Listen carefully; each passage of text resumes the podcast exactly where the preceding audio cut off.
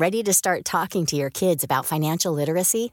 Meet Greenlight, the debit card and money app that teaches kids and teens how to earn, save, spend wisely, and invest with your guardrails in place. Parents can send instant money transfers, automate allowance, and more. Plus, keep an eye on spending with real-time notifications. Join more than 6 million parents and kids building healthy financial habits together on Greenlight. Get your first month free at greenlight.com/ACAST. That's greenlight.com/ACAST. Summer is here. Pack your bag with sunscreen, your emotional support water bottle, and that steamy beach read. But wait, don't stop there. This year, there's a new kind of essential that's right at your fingertips. Dipsea is an app full of hundreds of short, spicy audio stories. They bring scenarios to life with immersive soundscapes and realistic characters. Discover stories about second chance romances, adventurous vacation flings, and hot and heavy hookups. And there's a growing library of fantasy series with werewolves, Greek gods, goddesses, Regency-era historical fiction, and fairy smut. To explore the bounds of your pleasure, new content is released every week, so in between listening to your favorite stories again and again, you can always find something new to explore. Dipsea offers a modern approach to romance through high-quality and captivating audio fiction. For listeners of the show, Dipsea is offering an extended 30-day free trial when you go to dipseastories.com/pantsuit. That's 30 days of full access for free when you go to DIPSEA stories.com/pantsuit. dipseastories.com/pantsuit.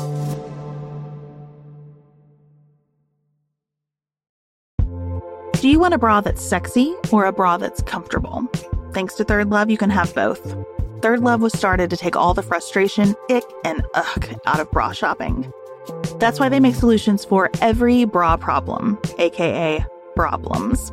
Their bras make it easy to bring back perkiness you haven't seen since high school, get smoothing, you know where, and have straps that actually stay put. Designed at their headquarters in San Francisco and made from premium materials, they put every style through hours of wear testing on real women, including themselves, before it's given the stamp of boob approval. Comfort and support are guaranteed. Plus, whether you're a AA cup or an H cup, their virtual fitting room will help you find your perfect fit fast. They even invented half cups. No more feeling stuck between two cup sizes that don't fit. It's time to get your problem solved. Visit thirdlove.com and get $15 off your order with code PODCAST15.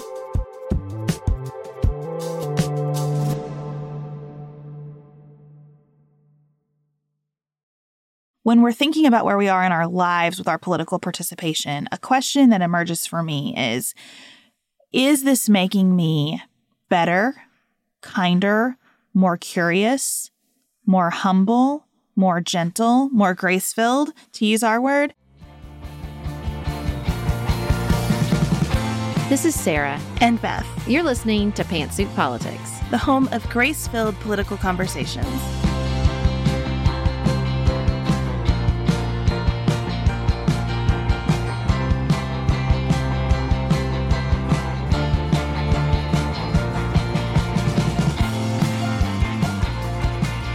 Hello, everyone. Thanks for joining us for another episode of Pantsuit Politics. The schedule of our podcast does not always work well with political convention scheduling. I wish they would check with us first, but they haven't. So here's the situation. It is Thursday morning as we are sitting down to record. Tonight, we are going to join, hopefully, many of you on Hot Mic to watch as a community Joe Biden accept the nomination of his party. So the final night of the DNC we'll watch together this evening. We have not yet seen it. Today, we are going to talk about the convention thus far. Next week is the RNC. We will do a Hot Mic gathering around the RNC. We don't have a complete schedule yet. So watch our email newsletter and social media and check in here on the podcast next week for information about that. Before we dive into our thoughts on the Democratic National Convention, we just wanted to send out, lots of love and light to both the people of Iowa who had a truly historic storm. People are still living without power. Entire cornfields were flattened. They're just reeling from this natural disaster. So we're sending them so much love and light, and we'll have a link in the show notes to ways you can help. And also to the people of California who not only have a heat wave, but all of these lightning strikes. And so, of course, they are battling wildfires again, terrible air quality, you know, snowfall's basically made of ash. So we wanted to put the people of both states at the top of the show. We know there's with the conventions and there's a lot of political news, and we don't want the people in either parts of the country that are really struggling with trauma and national disasters to feel forgotten. I read this morning on CNN, I think, that 15 states are on fire right now. There are large-scale fires in 15 states. It's really disturbing. Okay, so let's pivot a bit to the Democratic National Convention. I feel like I'm stating the ridiculously obvious and, at this point, cliche observation. It looked a little bit different this year, but we had a virtual convention thanks to the pandemic. I don't know if it was just the expectations were so low, but overall, it's been smooth. It's been entertaining.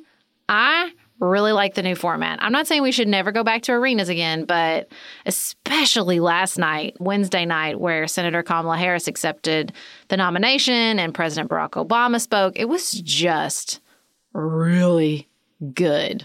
I think the most difficult parts of this convention, and there haven't been many, have been the moments where they've tried to recreate that arena feel. So Senator Harris gave an excellent speech, I thought. And then at the end of it, we kind of had this awkward moment where her husband and Joe and Jill Biden came on stage, and it felt like the arena should be exploding with applause and balloons dropping and whatever. And it was masked reporters sitting far apart and some people on the screen. And this moment of like, what do we do now? What's happening? And, I felt such sadness for her. I want her to have that. Like, I am really sad that she is breaking this barrier and having this historic moment to a room of 30 reporters. I am. I feel like, we don't ever give politicians any grace to feel real human emotions. But I just want to send a shout out to Senator Harris. I hope you had a little moment to grieve that. Like, because, to break that momentous ceiling and not to have that historic moment in a crowd full of people. It's sad. I'm sad for her. But the moments when they've really leaned into the fact that we're doing this virtually, I think have been really interesting to watch, pretty hopeful. I get on Twitter the sense that people who cover politics think all of this is cheesy and ridiculous. But here's the deal. They would think it's cheesy and ridiculous in any format because we are practiced at that level of cynicism, right? I think the national anthem with the people from all the places in the United States, mostly kids, was fantastic. I liked the roll call, seeing people all over the country. These places where we've really seen the benefits of doing this virtually, to me, have been an indicator that there is a lot worth preserving about this format. Well, and I just think the way, especially on Wednesday night, they packed in a lot of policy arguments. It's just tighter. You can keep people's attention. One, because the speeches are not playing to the room, so they're not playing for applause lines. They're playing for sort of impactful arguments. We don't have to wait for everybody to applaud, and we don't have to wait for everybody to try out those laugh lines that only, Ann Richards can actually achieve. And so I just think that it felt like the argument being made was denser and tighter and less sort of just political theater. Because there's less theater when it's just you and a camera, right? You're really having to make the case. And I felt that in Elizabeth Warren's speech. I felt that absolutely in President Obama's speech. And, those moments where you see the clips and the interviews around domestic violence and climate change and gun violence, they felt really forceful and impactful in a way they didn't when we're breaking for applause or transitioning people on and off the stage. You know what I mean? You can keep people's attention. Especially because, having attended the conventions in 2016, and I confess, just by personality, this is not my scene. It makes me roll my eyes. It feels emotionally manipulative to me. I just don't dig it, okay? And once you're in that arena for a couple of days, for hours and hours on end, most of the people there have politics as a very central component of their lives in the audience, right? But even the people who don't, by the end, are a professional audience. You understand, oh, we clap now. Oh, we hold these signs this way now. This is what we do because we are actors in producing this thing for TV, and in addition to all working together to create this vibe in this room that we want to have. And there's nothing wrong with that. And I felt that at both conventions. There's also nothing partisan about that. But I like better this sort of, let me just share some thoughts with you. And cycling through speakers much, much faster did help me. And I have a long attention span, but it really helped me hang with them more than I was able to when the speeches felt endless because of all that kind of dynamic with the crowd. So what did you think about President Obama's speech? I think it had to be a difficult decision for him to take the moment and really say what he thought. And I am very appreciative that he took the moment and really said what he thought. I understand and respect the tradition of presidents not saying a whole lot about their successors. And I think in a normal universe, that is appropriate. Yep. And I appreciate him acknowledging explicitly that this is not a normal universe. And I thought everything he said was so searing because it was true and because it wasn't hyped up. His words still felt somewhat restrained, even though they were accurate. I read a description of the speech this morning that was like, I think it was from Ryan Lizza. He said, you know, he accused President Trump of corruption. No, I don't think he accused him. I just think he observed that that's what's happening. I think it was all more observation than accusation. I don't know a person who could have listened to that speech with anything approaching an open mind and disagreed with a lot of what they heard in terms of the characterization of this administration. It's just true. There are people who are going to decide to vote for him again anyway, but I thought he hit a home run in terms of accurately describing what is happening. And I'm sure that that was hard and probably sad. I can imagine an element of grief for him too in having to use his time that way.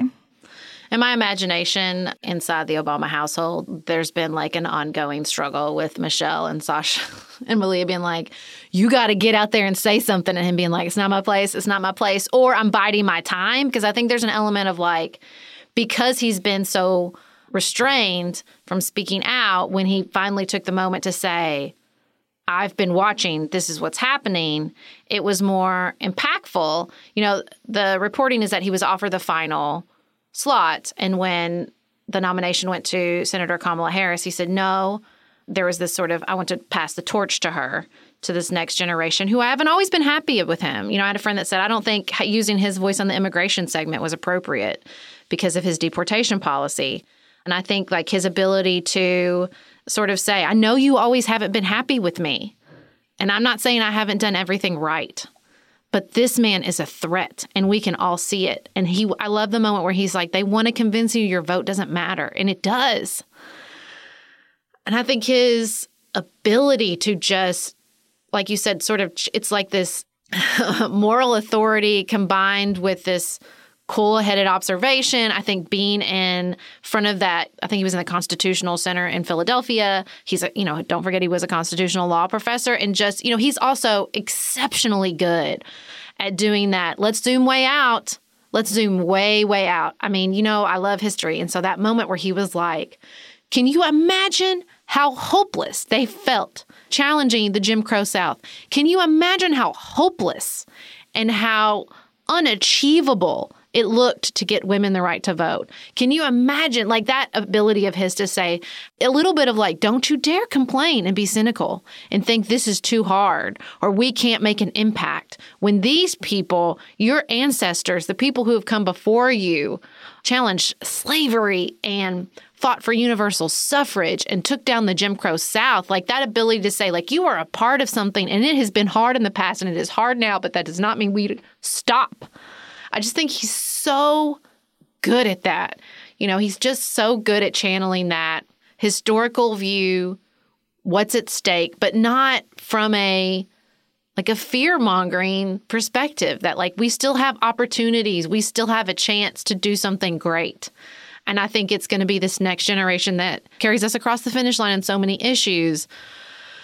She thought it was so brilliant. I think we needed somebody of his stature. We needed a sitting president because what are we supposed to do? You know, fret because Donald Trump shreds every norm and be like, oh, no, he's shredding the norms. Whatever will we do? Like sometimes the answer to that is to push back in a similar fashion. You know, I don't think it's an accident in Representative John Lewis's eulogy. He called the filibuster a relic of the Jim Crow South. Like, I think he uses those moments to say, like, it's time to push harder. It's time to take on this next challenge. And I thought he did a phenomenal job. Reminded me a little bit of District Judge Reeves. I talked about on the Nightly Nuance recently, the case of Jameson versus McClendon. And this district judge made, I think, a very similar calculus to President Obama. He said, this is my forum. There are normal constraints around this forum.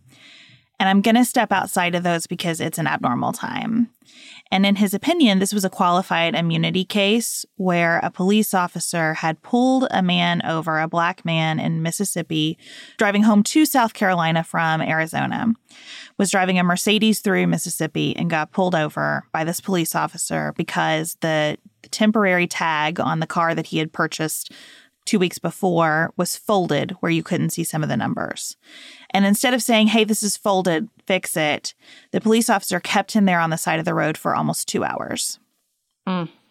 Lied to him, caused about $5,000 in damage to the vehicle because he basically ransacked it, searching it, put his physical body inside the vehicle. I mean, it was awful. It's just an awful encounter between a citizen and a police officer. And this district judge began his opinion with this list of activities that Clarence Jamison, the plaintiff, had not been doing.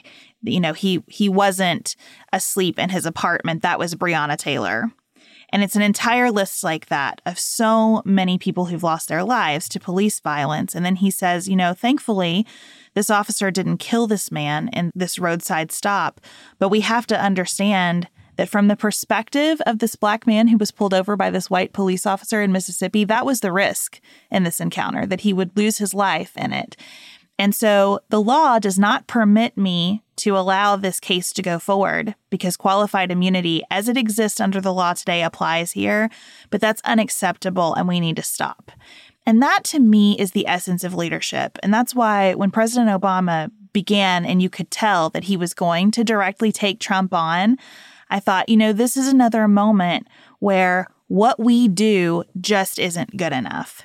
And I think as much as people with a more activist personality than mine find those deliberate kind of I'm giving a speech or I'm writing an opinion that way of protest to be insufficient and ungratifying, to me, it is incredibly powerful when you completely embody the existing structure and use that opportunity to say it's not okay, it's not acceptable, it's not good enough, it's not even what it's supposed to be in a lesser version of ideal. And we have to speak out and do something about that. I'm really inspired by that, especially as a white person who thinks so often, what is my role in anti-racist work? And as a person who doesn't have that activist fire, to see leaders like President Obama and District Judge Reeves using the positions that they had to say those words with such gravity means a lot to me. Summer is here. Pack your bag with sunscreen, your emotional support water bottle, and that steamy beach read. But wait, don't stop there. This year, there's a new kind of essential that's right at your fingertips. Dipsea is an app full of hundreds of short, spicy audio stories. They bring scenarios to life with immersive soundscapes and realistic characters. Discover stories about second chance romances, adventurous vacation flings, and hot and heavy hookups. And there's a growing library of fantasy series with werewolves, Greek gods, goddesses, Regency-era historical fiction, and fairy smut. To explore the bounds of your pleasure, new content is released every week, so in between listening to your favorite stories again and again, you can always find something new to explore. Dipsea offers a modern approach to romance through high-quality and captivating audio fiction. For listeners of the show, Dipsea is offering an extended 30-day free trial when you go to dipseastories.com/pantsuit. That's 30 days of full access for free when you go to DIPSEA stories.com/pantsuit. dipseastories.com/pantsuit.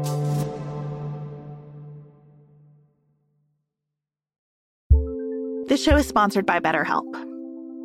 This year is going by so quickly, and I had a little bit of a moment of panic about it this week. I thought to myself, I'm losing track of time. It's going so fast. It's going to be December before I know it. My kids are growing up, and I just kind of was spinning out. And I stopped and I closed my eyes and I pictured my last therapist, who I haven't seen since the end of 2020. But I remember the way he talked me through these issues, and I sort of channeled his energy and put my feet on the ground and thought, this is just how time feels now, and there's nothing wrong with that or right about it. It just is. But those skills that I learned in therapy are so important to helping me take a second to celebrate what's going right and decide what I want to adjust for the rest of the year.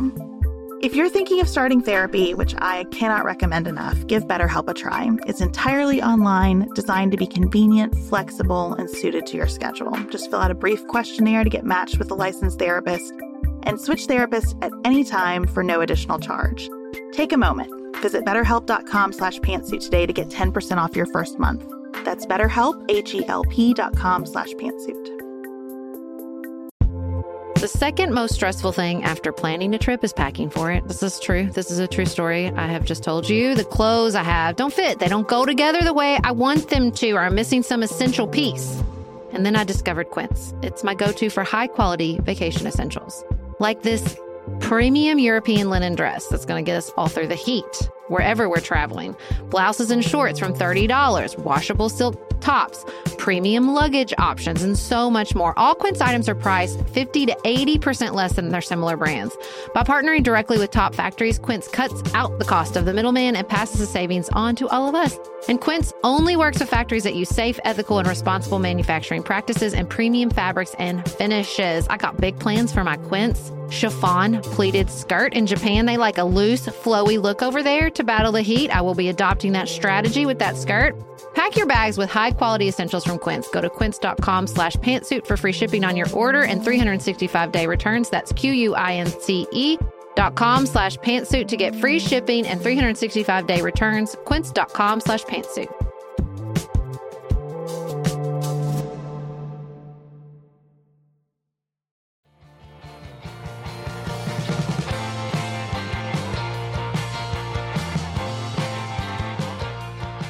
We also heard from Senator Warren, who I said on the news brief, brought a word about childcare as national infrastructure from a preschool classroom. I think it was one of her best speeches I've ever heard.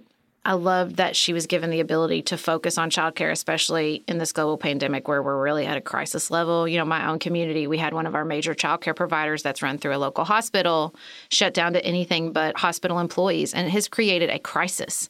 People cannot find a way to care for their children and do their job at the same time. You know, she told her story about her Aunt B and how her Aunt B packing her bags and coming to take care of her children allowed her to pursue her career. I just loved it. I thought, I want more of this. I want more of childcare and parental leave and these policy positions that impact people's everyday lives but often get pushed to the bottom of the list in a prime time slot. That's what I want. That's what I expect from the Democratic Party, especially if we spend half the evening talking about the power of women's leadership. So I was here for that moment. I felt similarly about the domestic violence focus. That was a moment that I thought, oh, something really different is happening here, because just to give that kind of sustained attention. I mean, it was a long segment in the scheme of what was happening in the convention. When the first domestic violence survivor spoke, it kind of woke me up a little bit, and I leaned in. And then when it kept going, and I understand that it was part of kind of patting Joe Biden on the back for the Violence Against Women Act, I understand that that act is not comprehensive enough, is problematic in some ways, was part of the crime bill, which is unacceptable legislation, that there's lots of work still to do here, that there is lots of imperfection, things to criticize. And yet, you know, domestic violence is the pandemic that we never speak about and affects absolutely everyone in some way, and that we just casually ignore. I think, Sarah, when you talk about waging the war against individualism that you're on right now, domestic violence is an an incredible part and parcel, I think, of that conversation. So I was touched, viscerally touched, that domestic violence received that kind of attention. So I have two aunts that are survivors of domestic violence. I've worked with a domestic violence shelter in my community. In fact, I texted our director and was like, turn your TV on right now.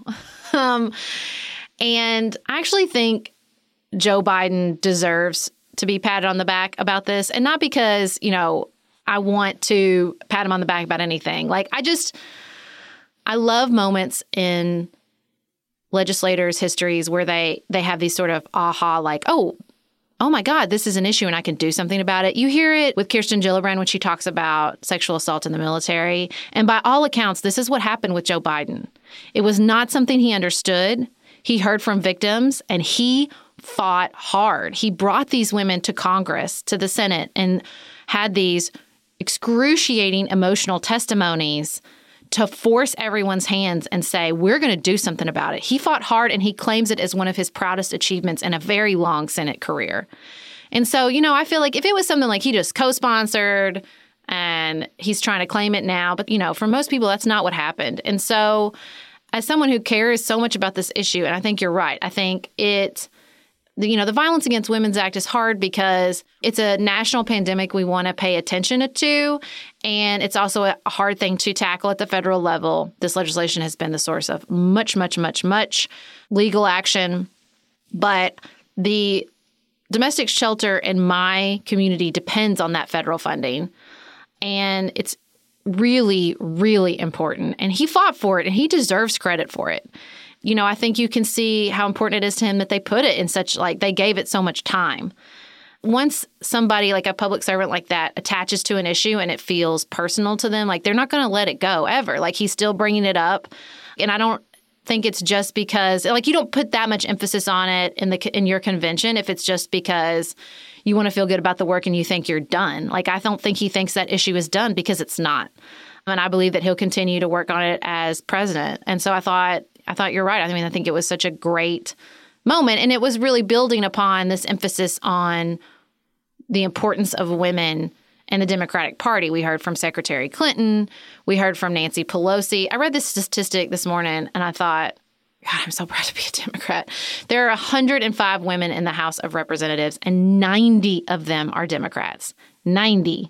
You know, I just seeing all these faces, hearing from the first female Speaker of the House, hearing from the first female candidate of a major party, then watching us nominate a woman for vice president, the first Black woman, the first person of South Asian descent. It just keeps building and building. And I thought, you know, we hear so many reports from people who go to Trump's rallies and just the hatefulness directed at your fellow Americans. And I'm not saying that Democrats aren't frustrated and they speak with great anger and judgment towards the Republican Party. And there was a lot of harsh criticism of Donald Trump and Mitch McConnell, specifically by Nancy Pelosi. But, like, it's just, how can you not watch this convention and see that there's this embracing, we the people, we are in this together. We don't have to agree.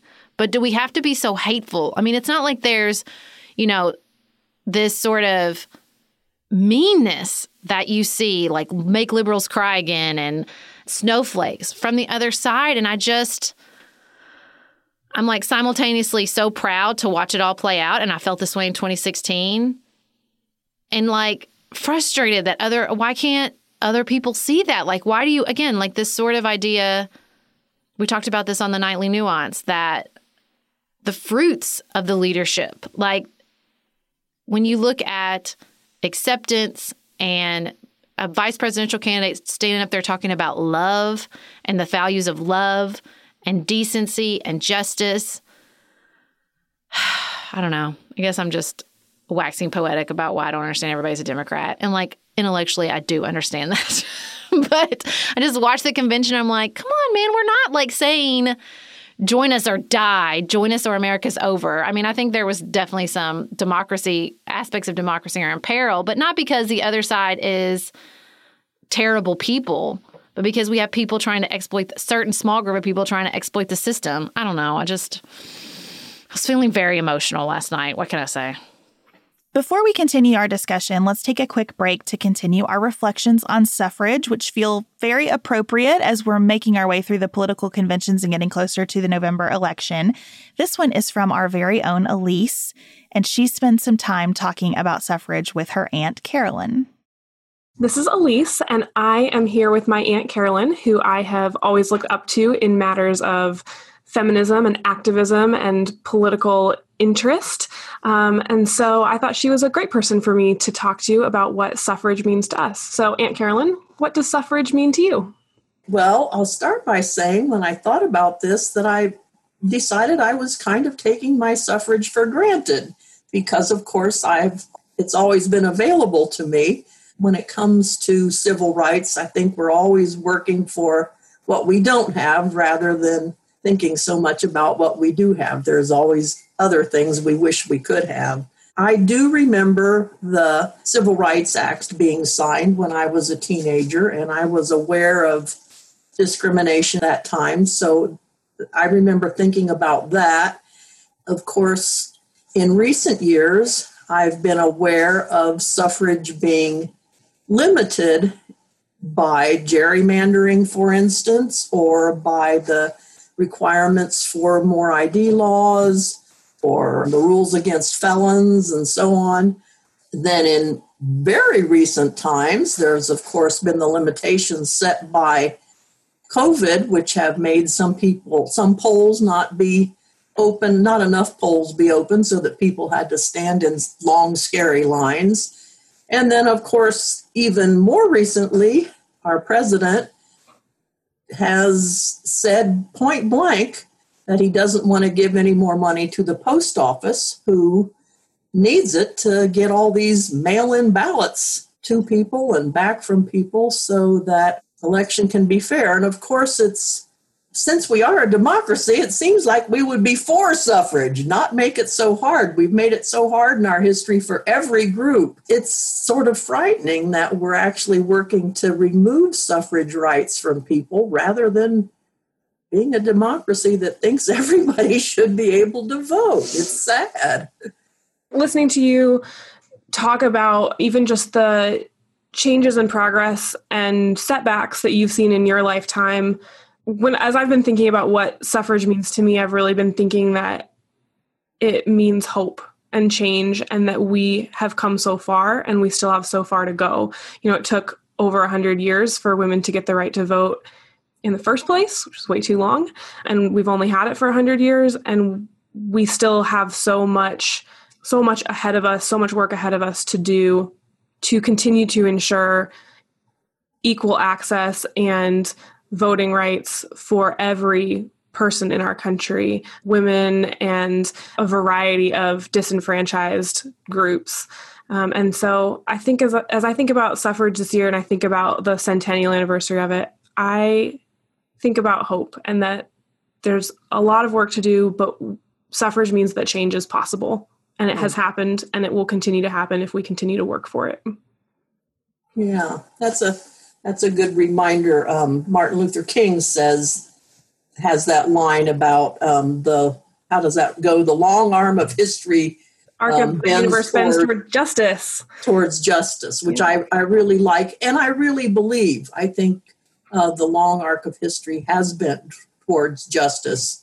Hasn't gotten there yet, but it's bending there. Yeah, and then Obama added on and said, I've got on a Post-it right here at my desk, and said, it's not often that we get to put your shoulder against the wheel of history and push. That the arc of justice doesn't bend that way unless we're pushing it. And so the work is here for us to do. Yeah, I was really hoping that maybe this year would be the year to finally pass the ERA as well. Yeah. But who knows? Probably not. There's hope, right? As long as we're here doing the work. Yeah. Well, thanks for talking about suffrage with me. You're welcome. Glad to.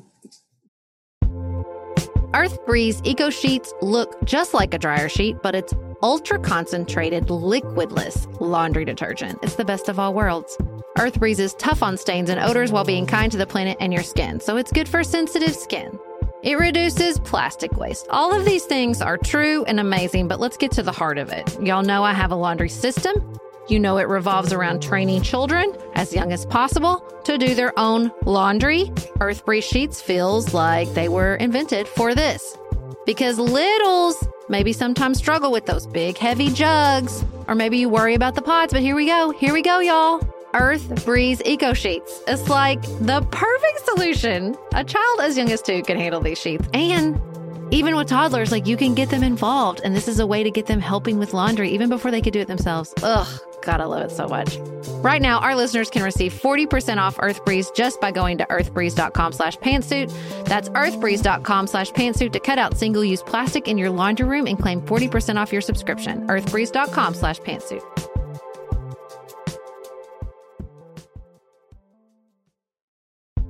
We do quite a bit of hosting here at the Silvers household, and I think there is nothing that completes a table for dinner like a beautiful loaf of bread, and Wild Grain has made that so simple because they send gorgeous loaves of sourdough bread. Lots of spins on the ingredients, but always just this fantastic, high quality, easy to bake in 25 minutes or less from frozen bread that turns out perfectly every single time. I also have to tell you about the free croissants for life that come with your Wild Grain orders. And those croissants make the morning, your brunch, maybe your late night snack, flaky and like you're sitting in a French cafe, and they're just perfect every single time. That's what I love about Wild Grain. It's easy, it's consistent, it's fully customizable. It is the first ever Bake From Frozen subscription box for sourdough breads, fresh pastas, and artisanal pastries. For a limited time, you can get $30 off the first box plus free croissants in every box when you go to wildgrain.com/pantsuit to start your subscription.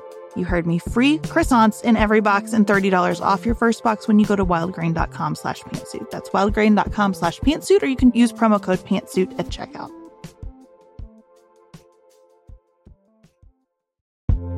Do you want a bra that's sexy or a bra that's comfortable? Thanks to Third Love, you can have both. Third Love was started to take all the frustration, ick, and ugh out of bra shopping. That's why they make solutions for every bra problem, aka problems. Their bras make it easy to bring back perkiness you haven't seen since high school, get smoothing you know where, and have straps that actually stay put. Designed at their headquarters in San Francisco and made from premium materials, they put every style through hours of wear testing on real women, including themselves, before it's given the stamp of boob approval. Comfort and support are guaranteed. Plus, whether you're a AA cup or an H cup, their virtual fitting room will help you find your perfect fit fast. They even invented half cups. No more feeling stuck between two cup sizes that don't fit. It's time to get your problem solved. Visit thirdlove.com and get $15 off your order with code PODCAST15.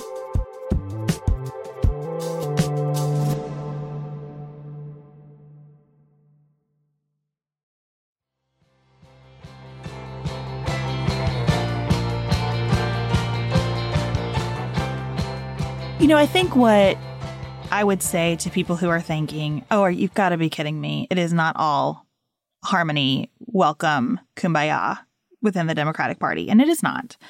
But what I would say is there is a choice on display by leadership in what a convention looks like.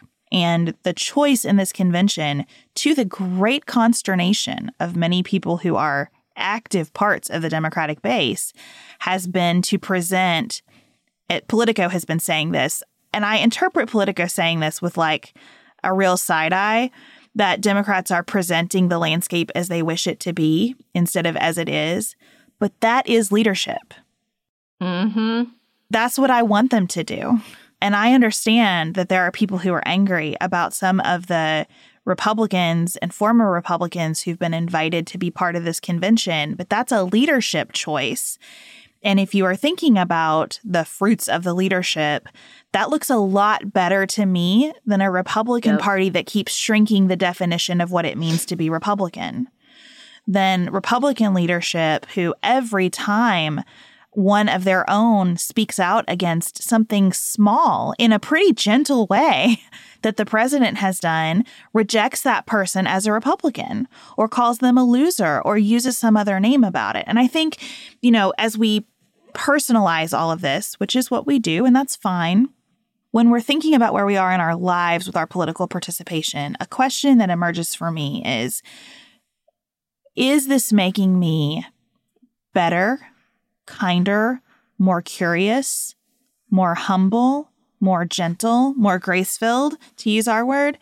Or is it causing me to be more suspicious of other people? Mm-hmm. Is it causing me to shut down in my relationships? Is it causing me to develop a sense of distrust about the world? And I'm really clear on what I want the results in my personal development to be from my political participation. It is hard for me to get to the sort of sweeping emotions that a lot of people felt watching the convention. I'm just not wired that way. At the same time, I am not wired for, nor will I allow myself to participate in, the kind of emotion that is created in a Donald Trump rally. So we just have to ask ourselves the kind of persistent question of life, which is, who do I want to be through my political participation? And I'm not saying you need to be a Democrat or you shouldn't be a Republican, but I am saying the leaders that you choose to follow, I think, ought to provoke emotions that feel more like assurance, trust, kindness, receptivity to other views than distrust, paranoia, suspicion, and anger. And you got a full display of those particular emotions from the president. I mean, during particularly President Obama's speech, I mean, he's tweeting in all caps. Like Bill Clinton said the other night, if you want somebody who watches TV and responds on social media, he's your guy. I mean, to think that in the midst of a global pandemic with, like you said at the start of the show, with several states literally on fire, Iowa's economy in real trouble. It's people without power. You have international conflicts in Belarus. You have the Russian opposition leader being poisoned. You have a coup d'etat in Mali. You have all these really, really big issues that in theory, the current president of the United States should be spending every ounce of mental energy and attention that he has on. And what is he doing? Well, he's getting his feelings hurt and watching these speeches and responding on Twitter. He's saying that QAnon, they sound like great people, and that he really is saving the world. He's going after Goodyear, because he doesn't like that they're not allowing people to wear MAGA hats. Like, I'm blown away by just what Barack Obama articulated, his inability to channel any focus, any sort of rising to the challenge, prioritization of issues. I've said this a million times on this podcast. It shouldn't be shocking, but it is. I read this newsletter from Thomas Jocelyn of Vital Interest about foreign policy. And he wrote a really excellent issue this week talking about the promise to end forever wars. It was a critique of both the RNC and DNC positions on forever wars, because they're, both parties will tell us, we're going to stop this quagmire of American troops in Western Asia for decades without clear objectives and an inability to complete a mission. And what Thomas Jocelyn was saying, this is kind of my paraphrasing of it, is that it sounds great to say we're going to end endless wars, but just the phrase war presumes that there is a way to win and a way to lose. And the only thing available to us in terms of ending endless wars is just unilaterally pulling our troops out, which we can do. That's an option that's available to us. But it's a uniquely American form of narcissism to believe that that ends the war, that our participation stops it. And I thought that was such an insightful point. And it connects to me with what you're saying about the president in this way. You can critique a decision. You can say that was the wrong decision. It was the wrong decision for us to send troops to, pick your country. But once you've done that, you've changed the situation. And so there's a new question And you have to ask the new question and adapt to the new reality in formulating your next step. We've talked about this on lots of things. This is true about the Affordable Care Act. You can say it shouldn't have passed, but it did. And so now we have a new landscape that you have to operate in. This is true of, like, I don't know, every action that exists in human nature. So I think what happens with President Trump, and the thing that I would say to people who are on the fence about this decision or who are defensive of this president is look at his tweets, look at his public statements. He only knows how to ask the first question. He only knows how to say, should we have been in Western Asia in all of these different countries for these reasons or not? That's a fair question that he asks, but he doesn't know how to ask the next questions. Okay, we are, so what? So what do we do about it? And I haven't heard, honestly, from the Biden campaign a great answer to that question either, and I recognize a great answer doesn't exist. But what is on display for me that I care about is a consistent theme of Joe Biden telling the public, you are not electing only me. You are electing a whole host of people with lots of different perspectives who are ready to serve in my administration and start to ask those next questions. That gives me comfort, even if I don't agree with, get excited by, cry tears over, like whatever, fill in the verb, even if those things. I feel good about someone saying, I'm surrounding myself with competent people of different viewpoints so that we can look at reality as it exists today and figure out the next steps.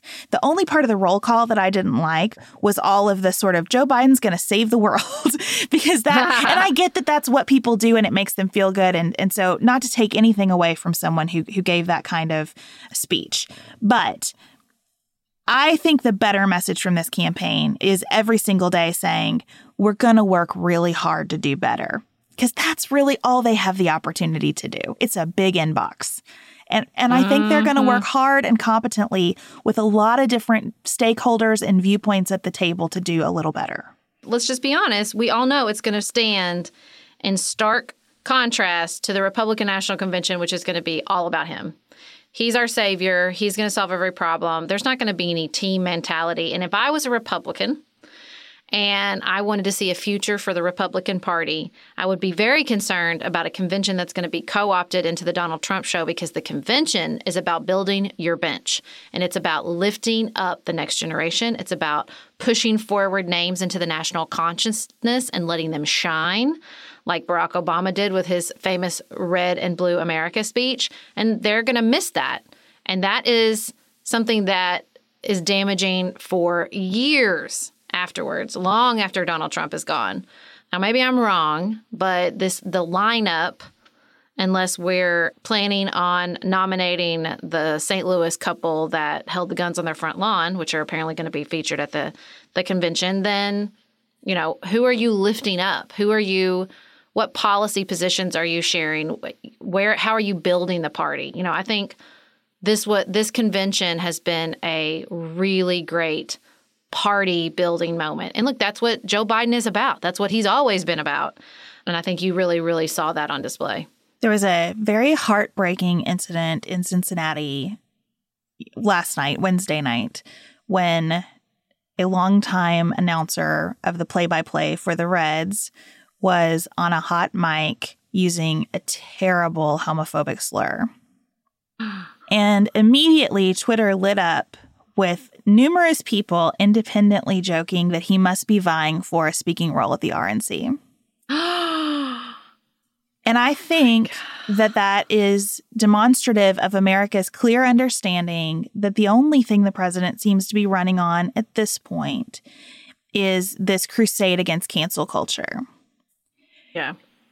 As he cancels Goodyear.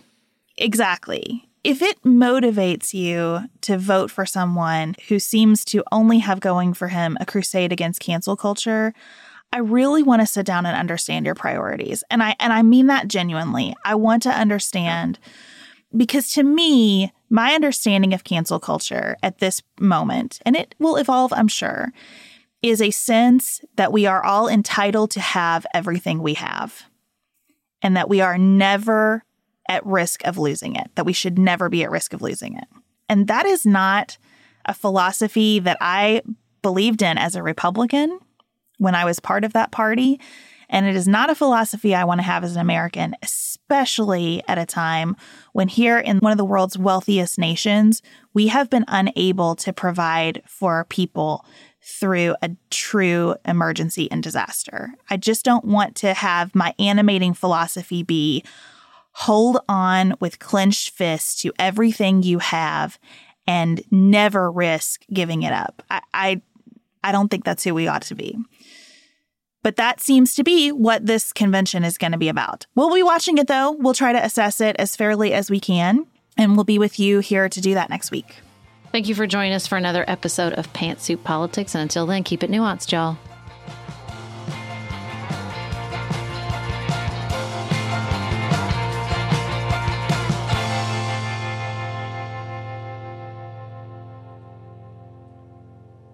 Pantsuit Politics is produced by Studio D Podcast Production. Elise Knapp is our managing director. Dante Lima is the composer and performer of our theme music. Our show is listener-supported.